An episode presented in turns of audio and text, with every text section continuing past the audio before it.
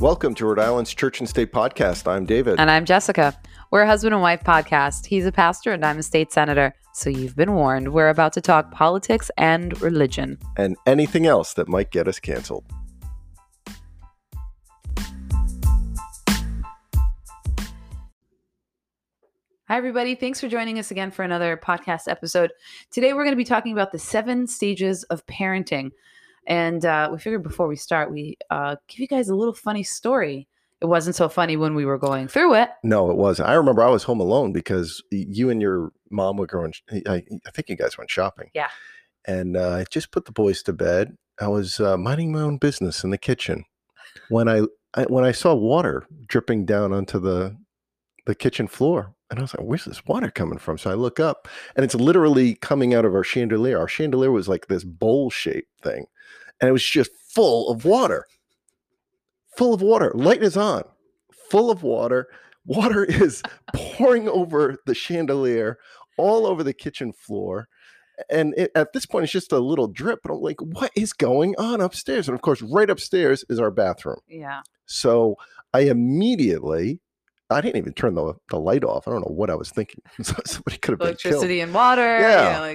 Anyways, I start walking to the staircase upstairs, and I see water like you would see in the movies, like water just coming down our stairs like a waterfall. I'm like, what is going on up here? So I get upstairs, and our oldest, he must have been, I don't know, 3 or 4 years old. Yeah. He was very young at the time. Yeah. But he was in the kitchen in the bathroom with 2 inches of water, and he's just holding this wad of toilet paper, and I'm like, what are you doing? You should be in bed. Why are you even up?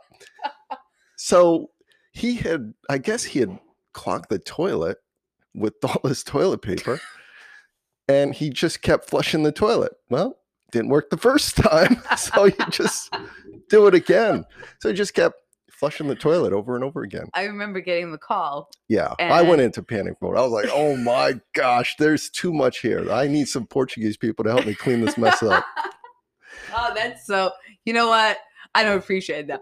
I remember getting the call, and I was like, really, do you need me to come home? Like, because you're like, this is an emergency. You need to come home. And I was like, really? And you're like, yes, it's come an emergency right now. Right now, whatever you're doing, it is not as important as this. Our house is underwater. And so I came home to see water stains on our ceiling. Yep. Water actually was coming down at the kitchen window because, again, the bathroom was right above it. And so they were like, there's streaks of water coming down. And when I opened the door, there was literally water coming down the stairs. So we sold that house. And after extensive repairs, I guess. But anyways. It was, you ask a 2-year-old why he does what he does. Yeah, I mean, he had no idea he was doing anything wrong. He's just, I'm supposed to flush the toilet. So I don't know. He was on like his 100th flush. Water's just coming out down the stairs, through the bedrooms. Like, oh my gosh. I think we used every towel, every sheet, every. Oh, it was awful. Yeah. But there are these stages to parenting. Yeah. And I think we were at the probably the second stage, which we'll get to. Yeah. So we'll go with the first one. So we originally had five of these stages. But we ended up being up to 7 because we felt like there were a couple other stages. Maybe some could have been blended together. There are other people out there, by the way, if you're interested in this, that do have their own stages. Some say 5, some say 4, some have more. When Jess and I were working on this, we kind of came up with 7. And I think that that's a good number. Not as good as 5, but not 7's good. But 7's good. The number of perfection is 7. Yeah, right? So I guess it's hard to beat. Yeah. All right, so what's stage 1? So stage 1 would be boss baby, where we really would be the age from infant to baby, not yet really toddler, but we'll just call it boss baby. And for that first year or so, you're the parent, but the baby is the one that's in charge. People think, oh, I'm parent, I'm in charge. No, right. In the beginning, you're not in charge. Yep. Because the baby is going to determine what time you get up, whether or not you're going out for dinner tonight with your friends, if you're ever going to make it out of the house to do an errand, or if you're going to go to a meeting. In your pajamas, your makeup. if you're going to take a shower. I mean, I remember those days. So the baby's in charge. Right. It's a big life change. So I would like encourage parents to get a lot of time before they have that baby, like we call them the baby moon. Right. A lot of time in together before that baby arrives. Because once the baby does, it's going to be a period of adjustment. Yeah, sleeplessness, feeding, changing. I mean, you are literally taking care of a totally helpless human being. Mm-hmm. And it's not like a reasonable person. This is an unreasonable tyrant. Yes. Who expects everything exactly when he or she wants it. But they're also a blessing and a gift from God, right? Yes. Just keep telling yourself that. That's true. I mean, I wasn't sleeping. I wasn't, but every mom knows that. And I think the biggest adjustment is going from not having children to having one, because once you decide to have more, like the second child, you've already adjusted. So that first child is really, it's a big adjustment, and it can be a very humbling stage because you're learning to serve another person. Right. And it means that what you want to do is not necessarily what's going to happen for months, and that's okay. So what would be a big challenge here? It seems like, and we'll try to talk about the challenges for each of these different stages. It feels like one of them would be completely surrendering to this boss baby and allowing it to be this tyrant over your life. Yeah, you're right. So I would say that the challenge would be, you got to take care of yourself. Mm-hmm. You got to give yourself credit for being a good parent. You got to let things slide in the house. Your house isn't always going to be perfectly clean. And it's okay to take help. So if somebody says they want to help, like, take them up on that. Let them cook. Yeah, like, if somebody wants to watch your kid, unless they're a stranger. You know, when you just have a baby, I would say, you know, people want to come and see the baby, hold the baby. But like those people that want to help you, like maybe a best friend or a mom or an aunt or whatever, they're coming to help you because they're going to cook, they're going to clean, they're going to let you take a nap. Right. Those are take the help. Yeah. But don't feel like you have to entertain them. Right. You're not there. And it's not permanent. In the thick of it, you feel like it's never going to change. It's like a permanent thing. It's going to be hard forever. It's not permanent. This too shall pass. Yeah. I could not wait until, for me, the big threshold was to laugh. when would these kids like be potty trained? That was the big thing. I did not want to continue to take care of their diapers. Yes, we threw away many onesies. Yeah. Oh, yeah. We just didn't even bother saving them. No. It was like trash, not put worth them in the shower. Not worth it. I'll pay for it. All right. And that brings us to stage two. Stage two we call Yes, Mommy. And it's because it's that age where the child really does want to please the parent. So it's important for the parent to make that transition, that it's no longer boss baby.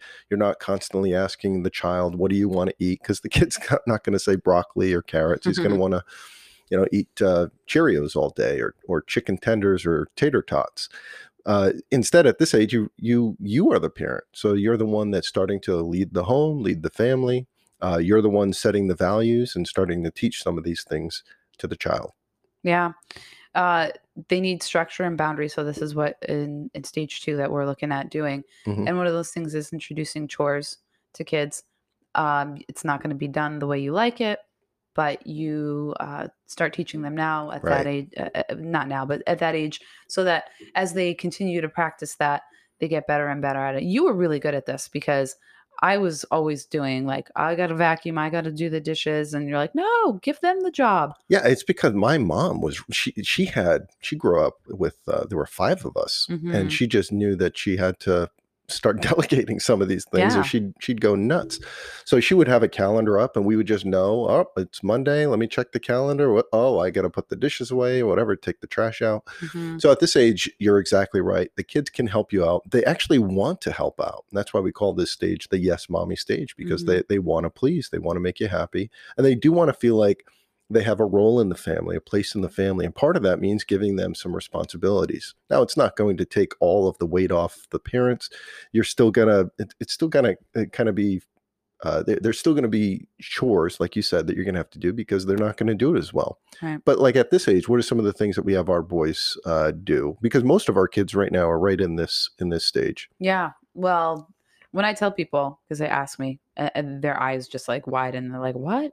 But our kids do laundry. They don't really fold laundry very well, but they load and unload the washing machine. Also dishwasher, loading and unloading that, taking out the trash, vacuuming. I haven't washed the floor now. They make their beds. Yeah, wipe the table. Wipe the table. Take the trash down. Clean the bathroom. Go to the post office. Yeah. It's like, you know, a block away. It's not a big deal. But still. Yeah. But yeah, I think so. At this age, you can start giving them responsibilities, things to do. You know, when summertime comes, I actually want to start getting our oldest on the lawnmower. I don't know if he's ready for it. We'll find out. Just put it on slow speed, walk with him. Yeah, for sure. Yeah. But I think we underestimate how much, you know, a 12-year-old or a 10-year-old, even an 8-year-old can do. I think at this age, they,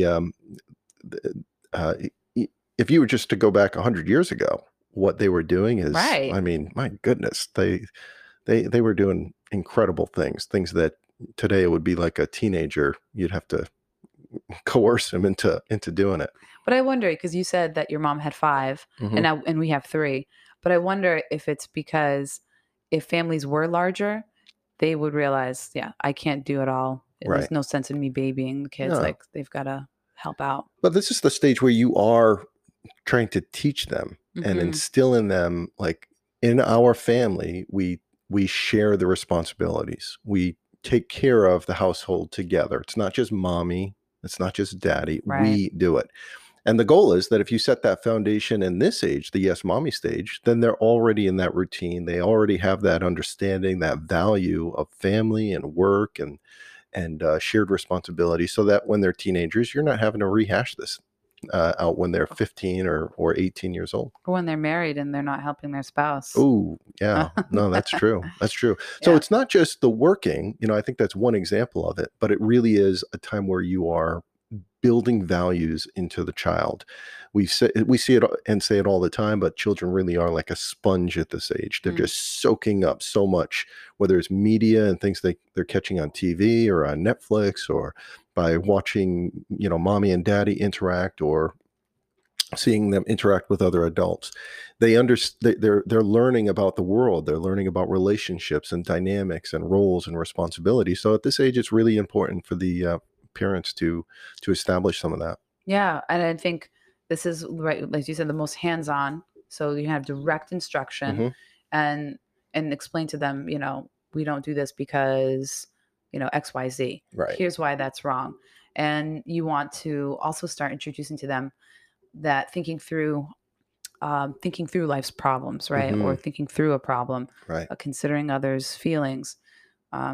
You were just talking to them the other day about what's the difference between vengeance and justice. Yeah, I know. It was we were just in the car drive, and I think we were headed to the church, and I wanted to use that time in the car just to talk to them about different values. It comes from Deuteronomy chapter 6, where God told the Jewish people to make sure that you're teaching the word of God to your kids. And how do you do that? Not just in a classroom or Sunday school. You don't outsource it to the experts.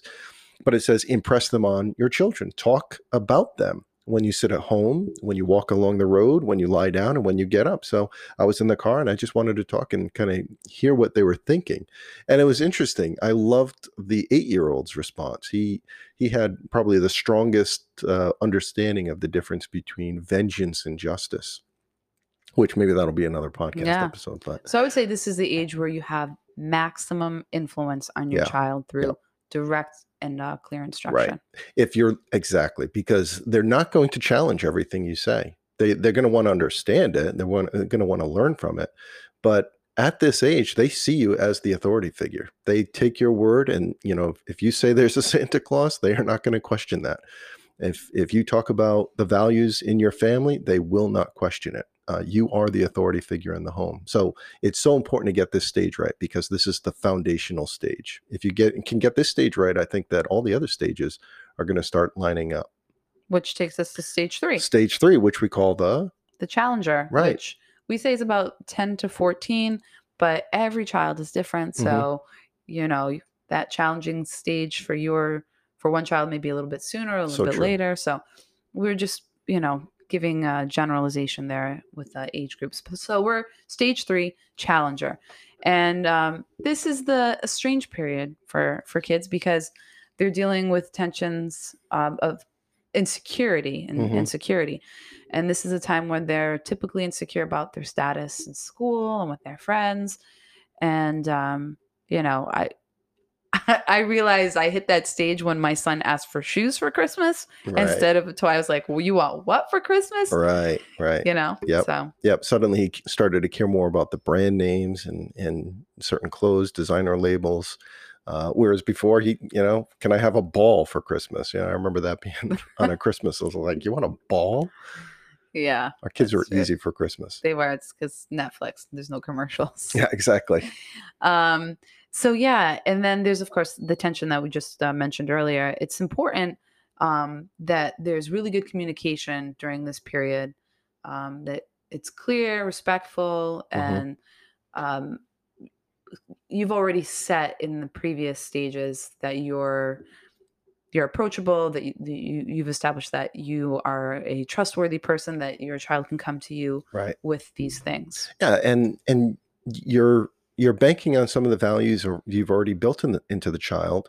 So at this age, the parent shouldn't just be leaning on, we do it this way because I told you so. You said this earlier too, but you should be able to explain and have some dialogue with your reasoning as a parent as to why you're saying yes or no to something, or why you're insisting on certain boundaries or rules.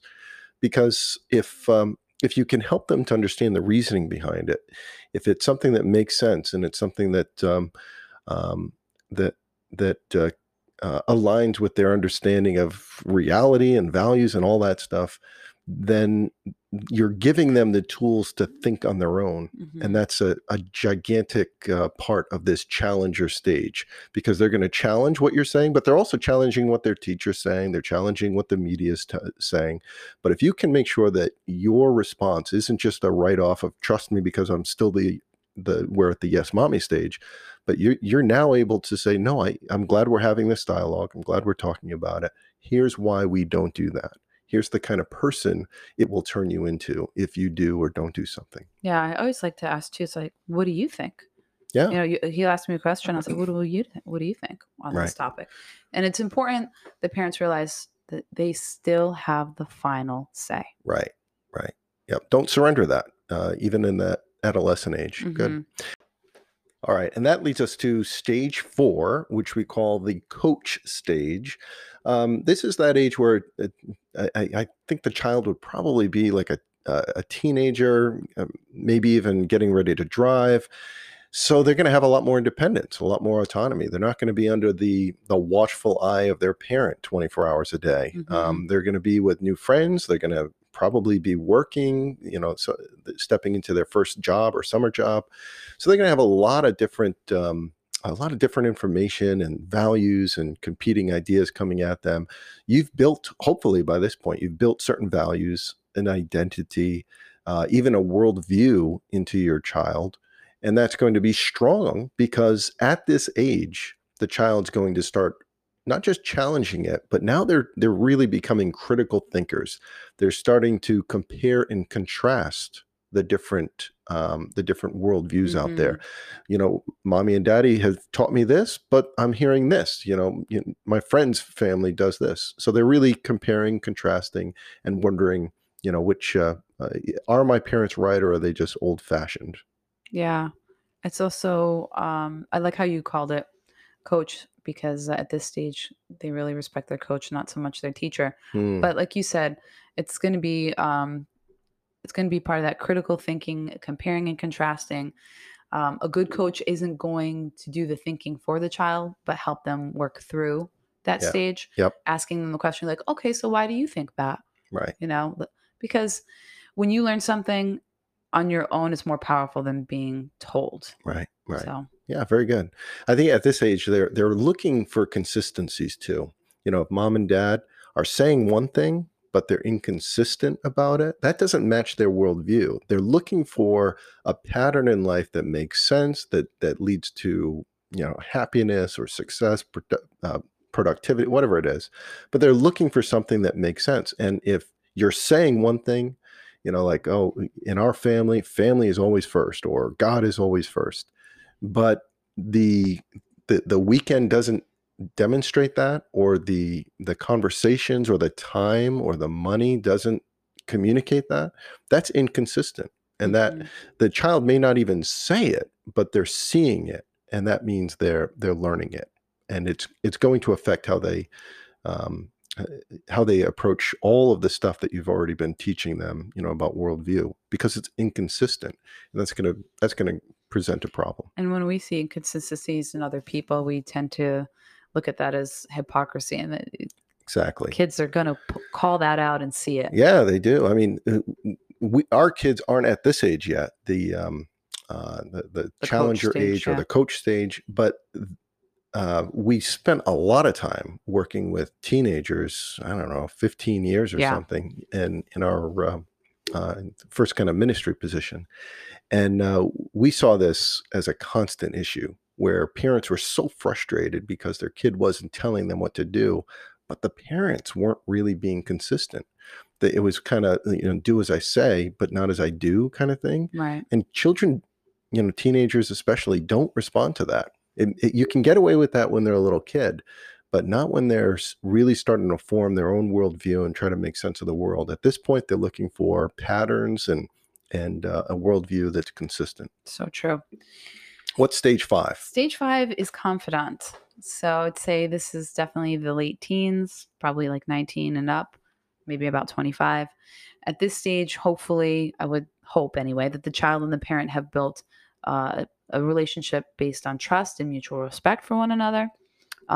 Hopefully, the patterns that we've been discussing match the values and convictions of the family. Mm-hmm. And again, these are things that you build trust and confidence with the child. If there's uncertainty here, there would be uncertainty in other relationships, I would say. And at this stage, the child should have much more autonomy and independence, yes. Right? Yep. College, jobs, careers, right? Wouldn't you say? Absolutely. And we call it confidant because they're more independent. They don't have the coach on the field. Instead, now they're starting to come to the parent as needed. You know, so at this age, this might be when the parent has to bail their kid out because they, you know, forgot their insurance payment on the car, or they weren't budgeting. So at this age, you're starting to provide more guidance and more practical help just about living as an independent adult. And sometimes that means you do have to be a safety net for them. However, I'd say the challenge is being that safety net all the time. Mm-hmm. At this age, I don't think the child should be, I don't think the child's long-term plan should be living at home with mom and dad. Hopefully at this point, the parents are starting to kind of kick them out of the nest a bit and starting to send them out into their own. Of course, there are exceptions, you know, if they're in college or they're just, you know, they have a financial plan or something where they're saving up to buy a house or something like that. Of course, there are exceptions for all these things, but generally speaking, the parents have really stepped back quite a bit. And they're allowing their child now to live as a free-thinking, responsible adult who's going to be independent. So you would say at this stage, the parent should be more like a wise person that the child can go to for guidance and support. Exactly. Yeah, right? Exactly. Yep. Yeah. Yep. I mean, at this point, it's so important for the parents to release their child. Release them. They're adults. They're no longer children. They shouldn't be a teenager. And I mean... Can I interrupt? Yeah, please. Go ahead. I was going to say, I've seen lots of parents, right? I mean, we have our own parents. I'm just going to look at and use your mom as an example. She was really great at doing that. Mm-hmm. Like I look at her, and if I need, even my mom too, of course, go for my mom first, but she was really good at letting you guys go and be adults. But I also saw that she's still such an important part of your life, right? And your siblings, that you guys still go to her, ask her for advice. It's true. Right? Yeah. Yeah. I can remember like around that 20 something phase, because my mom navigated these things very carefully. She was really, really good about making sure she would kind of guide us through the different stages. I remember when I was getting ready to propose to you, and I was talking about marriage. A lot of boys maybe aren't that close to their mom. I was still very close to my mother. And even at, my early 20s, I drove to New York City to pick out that engagement ring It's gorgeous. That's on your finger. But it was an awesome time where we were able to just spend time together talking. And it wasn't just, buying the diamond from the diamond district, but it was really spending time with my mom, because she was a confidant. She was someone that I could kind of go to for support. Now, she released me to be an adult.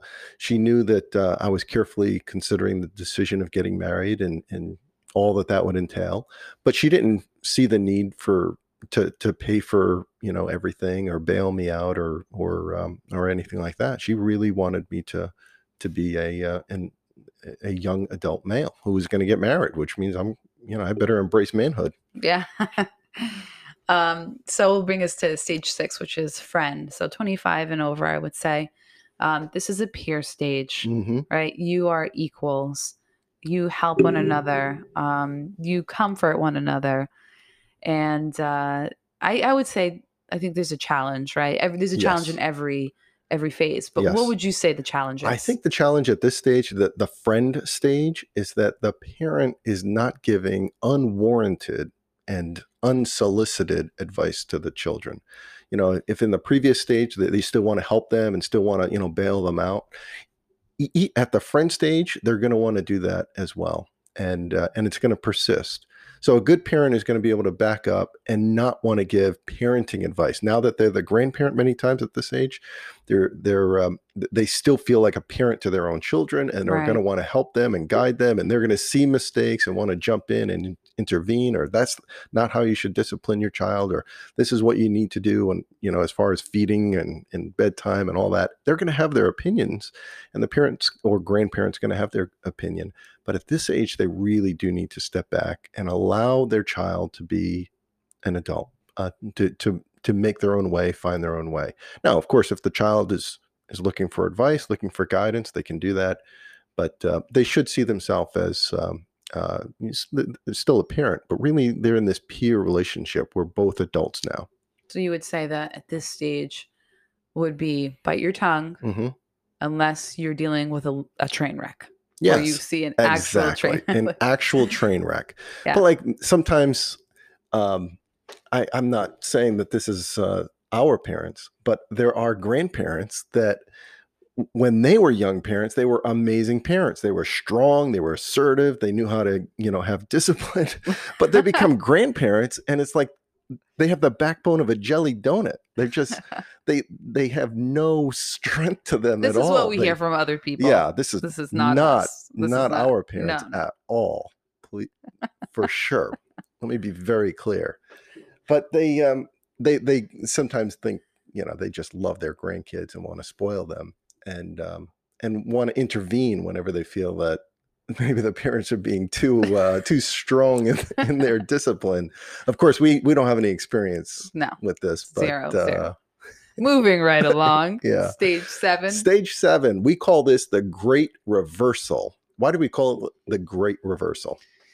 Well, we haven't reached this stage yet, but when I would say when the parent finds themselves needing more help from the children. Right, exactly. So this is when they're much older, whether it's driving to the store or signing important paperwork or setting up their phone or their laptop, getting their Facebook account hacked or something. At this age, the parent really may even feel a little bit out of touch, insecure about how to operate in the world. The world seems to be moving much, much faster. So they're looking to their children to be more of a help to them. And I think this is an example of reciprocity, right? Where in those early years, the parent surrendered everything and was helping and doing everything for the child. at this stage in the parent-child relationship, the child is now making enormous sacrifices to serve and help their parent. Yeah. Yeah. And I would say the challenge for this stage would be that the child might lose patience with their parent. They're juggling their career, school, family, whatever it is. So, and also taking care of their parents. So they might feel overwhelmed. Yeah, that's good. Well, I hope this list was helpful to you. I know it's something that Jessica and I are aware of, and we're looking at as we start to transition from stage to stage. We want to make sure that we can make those transitions, make those turns gracefully. Well. Gracefully, exactly. Yeah. So to the parents out there, you got this, hang in there. You're going to make it through it, especially if you're in that boss baby stage, hang in there. It's just a few more months. Today's closing quote comes from Dr. John Trainer. He said, "Children are not a distraction from more important work. They are the most important work."